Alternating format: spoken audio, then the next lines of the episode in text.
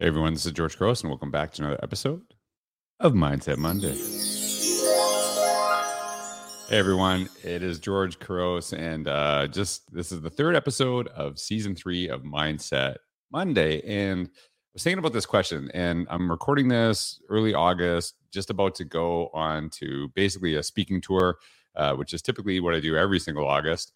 Uh, and one of the questions that I've been getting, and I was thinking about this quite a bit, is how do I stay motivated? This excitement that I'm feeling from your talk today, uh, you know, and that's part of my job is to get people really pumped up and inspired. And you know, I, I was thinking about this.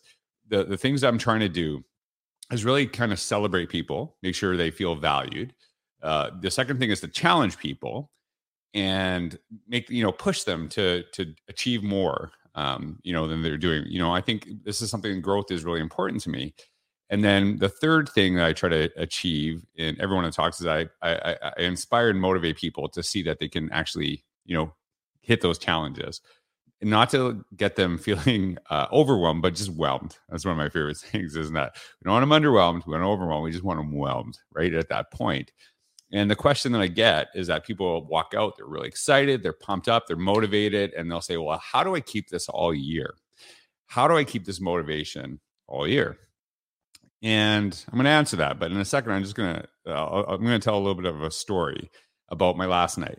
Um, last night, uh, I was flying in to uh, Orlando, and one of the things I'm realizing about living in Florida in summer is that it is stormy. There are storms galore, and they tend tend to happen at night. And typically, they happen uh, in the afternoon. And uh, I, I was actually about to land and uh, I was flying, you know, after an event, everything was on time, beautiful. We're about to land, and right about we're about to land, uh, I noticed the plane's going down, and then it starts going up, and there's like an up sound that I just do not like. And then I look out the window, and there are storms, and it's bumpy, and it's, you know, just kind of going a little bit crazy out here. So this is not something I'm used to uh, at this time of year, and so we're we're about to get there, and uh, and so I notice we go up and then we start circling around. I was like, okay, so you know, they're obviously out waiting a storm, blah blah blah. So we circle, and then we're about to go down. It's really turbulence, high high turbulence here. So it's a little terrifying. And then we start going down, about to land, and then we go up again, and it is super bumpy and terrifying.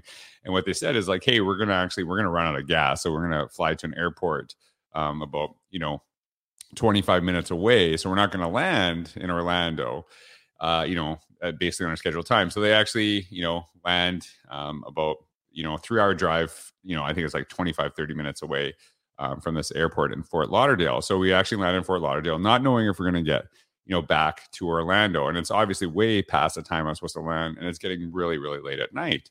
So they decide they fill up for gas. Hey, we're going to try it. The storm seems to have passed, and we go back, and then it's again, uh, you know, terrifying.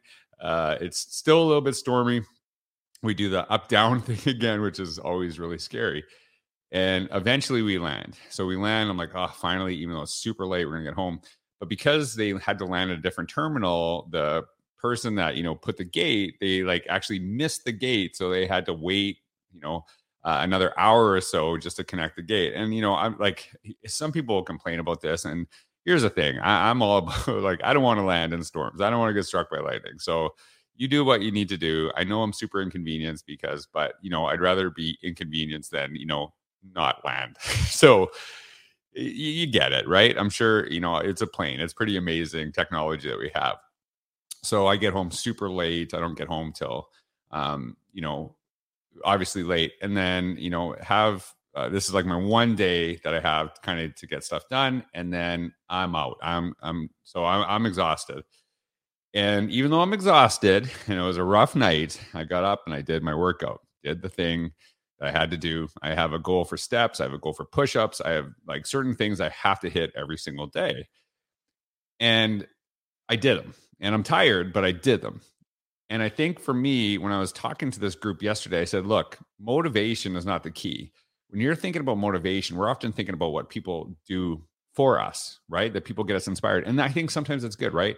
Uh, I love, you know, once in a while working with a trainer or you know hearing an amazing speaker things like that too because it gets you pumped up but you know it only lasts a little bit you can't have that trainer all the time and if you do it's going to be very very costly and probably you're not really learning to figure out things on your stuff your own so instead of focusing on motivation the focus really is about discipline how do we become disciplined that we do the things that we need to do when we especially don't want to do them and that's the key and what I was thinking about this morning as I'm doing this workout, and I was thinking about this as I'm sharing this, is that when you think about discipline, when you think about this, it actually leads to motivation.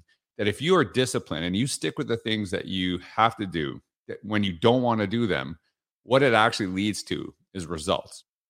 And the beauty of results is that once you start seeing growth, that's the motivator.